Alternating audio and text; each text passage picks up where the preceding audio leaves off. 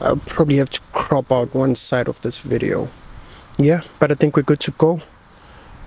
Um, yeah, episode five of the pod. Ah, before I get into this one, I've been getting a few questions about the team behind the pod. Mm, just to iron that out, it's me. I do most of the edits and setting up of the camera, the golden mic, as you can see. Then there's a Aviwe who is like the content moderator and the producer of the thing. Just to make sure some of the things I say here are, I don't want to say politically correct, but I'm not lying ultimately. And we have Marco who's working on the intro and reviews. Wait, wait, wait, wait, wait. Before I even say what else he does for the pod, I'm gonna call him because we're supposed to be working on this intro for a while. Hopefully, he picks up. I'm gonna put him on speaker and put him under fire. I hope he's not with the family. I know he loves his family. Let's just put that on speaker. It's ringing. Marco, Shop Gunjan. Okay, but, but I'm good, I'm good. Quick one. Did you manage to start on the intro? no. Sharp, smile. I'll call you after I record.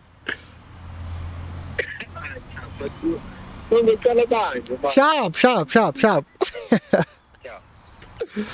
Well, that was a solid no. He also reviews our episodes after we put them out, just on how we can make them better. So, yeah, it's a team of three, a nice solid team of three. If you'd like to join the team that's helping put the pod together, that would be great. Maybe we can get someone who can somewhat grow the thing for us. That would be great. And then you have a marketing person or something like that. Ah, onto the onto today's episode. Wanted to mention a few things that have been bugging me. I've been actually experiencing some terrible burnout, or what I thought was burnout, just fatigue. I think it's the driving. I had to drive to Nelspruit and back and Witbank. It was just crazy, all in one week. Terrible, terrible, I must say. And I was just talking about it in the office, and one of my colleagues was like, maybe it's just year end fatigue. It might not even be burnout. I'm like, nah, there's no way that's a thing. I always thought, ah, to a certain extent, I still think year end fatigue is just us corporate soldiers being ready for the holiday season. Just like, I don't want to work no more actually this time of the year. So I think it's not fatigue. I'm still changing my mind about it. Actually, speaking about changing my mind, I was listening to Joe Rogan on his podcast and he asked the question I found interesting. He asked what what was this question that he asked? He asked what was the last thing you changed your mind about? Like you used to think like this, well now you think like I mean you used to think like that and now you think like this. Like whoa, okay.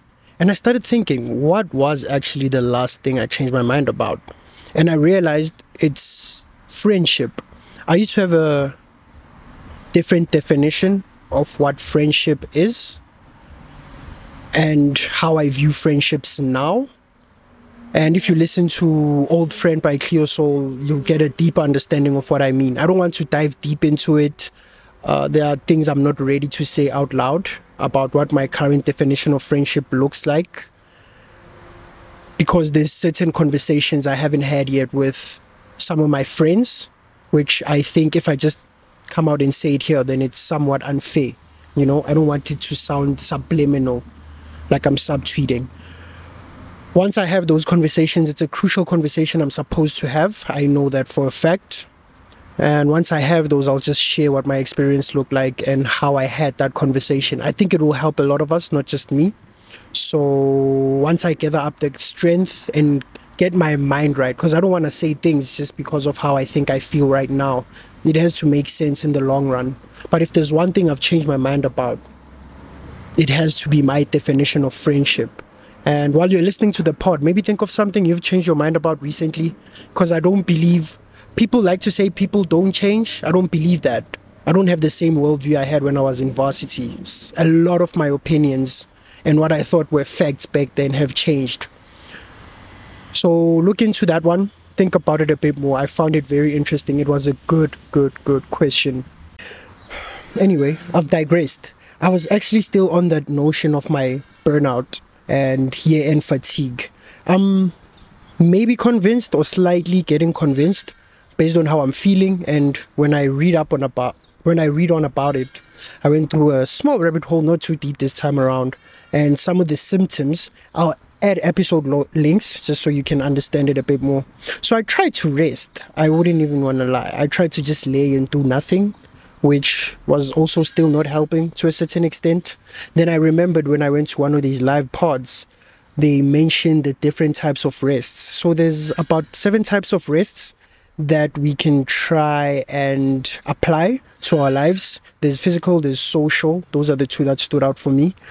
And social doesn't mean you just don't go out. Sometimes you just need that social energy to be put back into your life because you spend so much time just working, working, grinding, grinding. You don't socialize or just be in spaces where you sit with people that kind of rejuvenate your energy.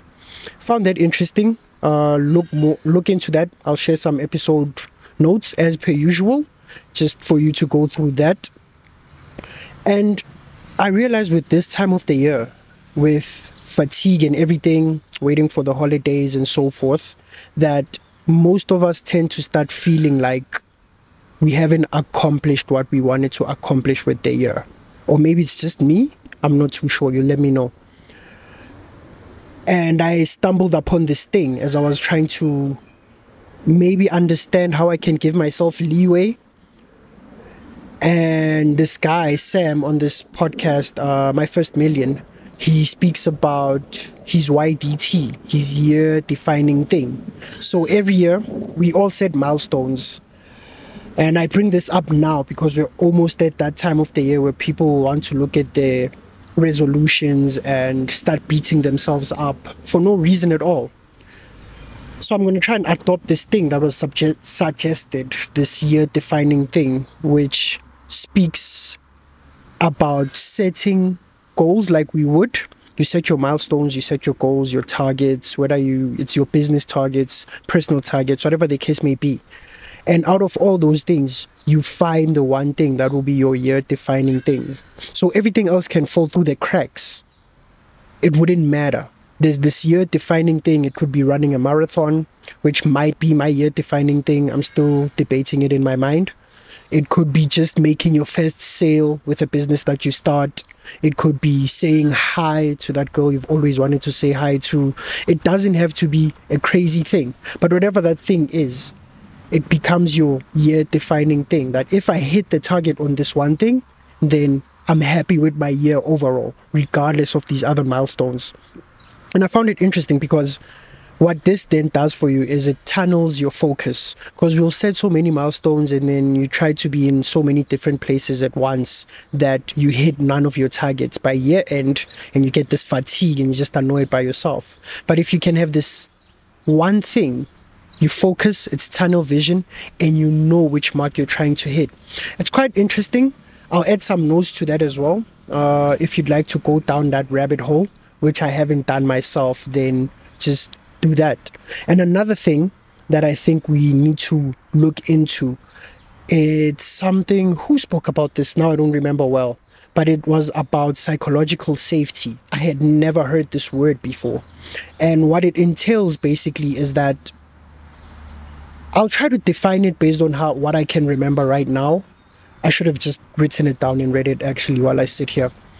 Psychological safety is basically about you feeling safe in your work environment when you share ideas, uh, go through failure, or express your unhappiness in certain things, and you know you won't be put in a position where you're shunned upon or to a certain extent fired, right?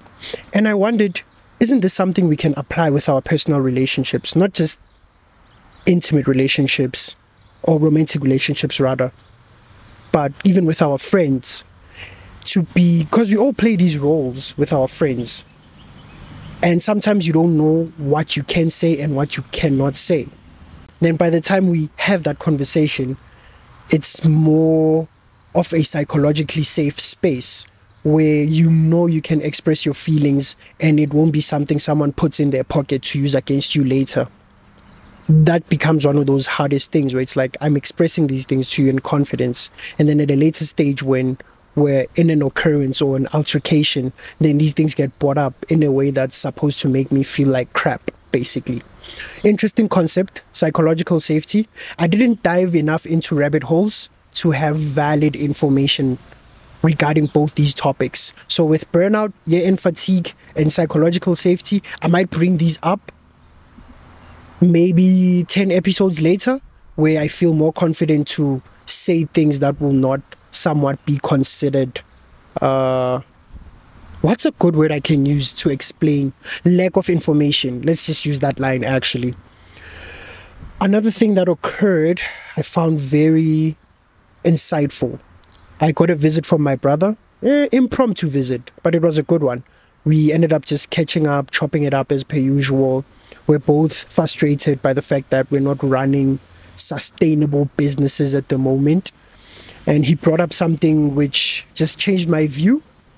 He said that he feels, for the most part, we are not deeply rooted with our businesses or our functions in the sense that he made it more practical to say that when we're in corporate settings, people that are managers and senior management, it's people that have been with the organization for years and they got so rooted and grew that by the time you go into that management level position, you kind of know everything not everything per se but you know so much you know where the shortfalls are and so forth and you can easily share this skill with someone and not feel indifferent when he brought this up in my mind i'm the one word that kept sticking out was consistency like all this guy is saying is that we should be consistent with our businesses we like to hop and I think that's just human nature, if I'm not mistaken. Maybe I look into the psyche of that about being humans that we like to move.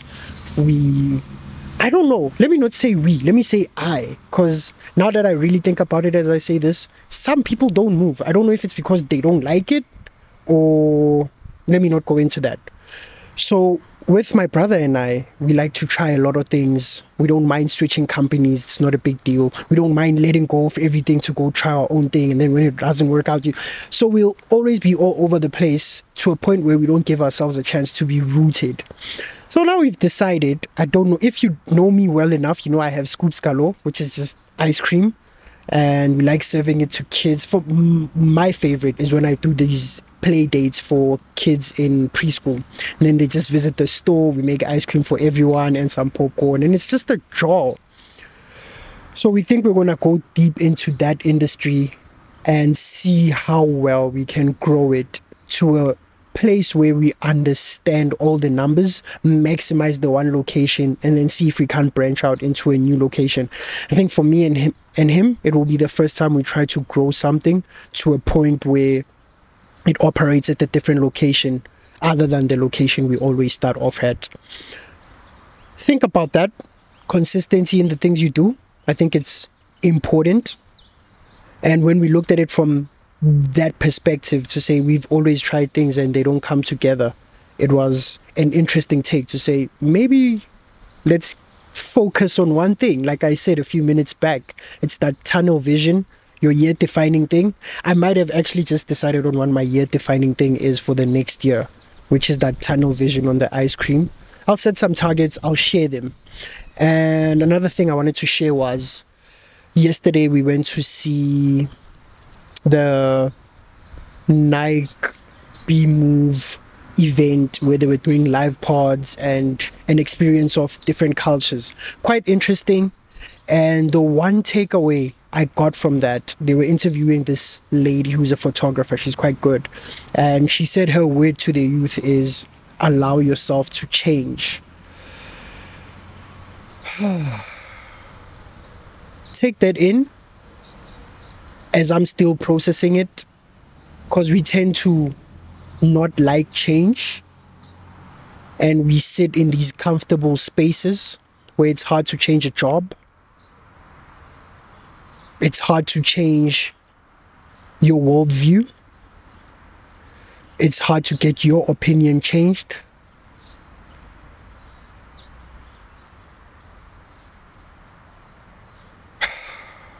And I think, yeah, that's the pod.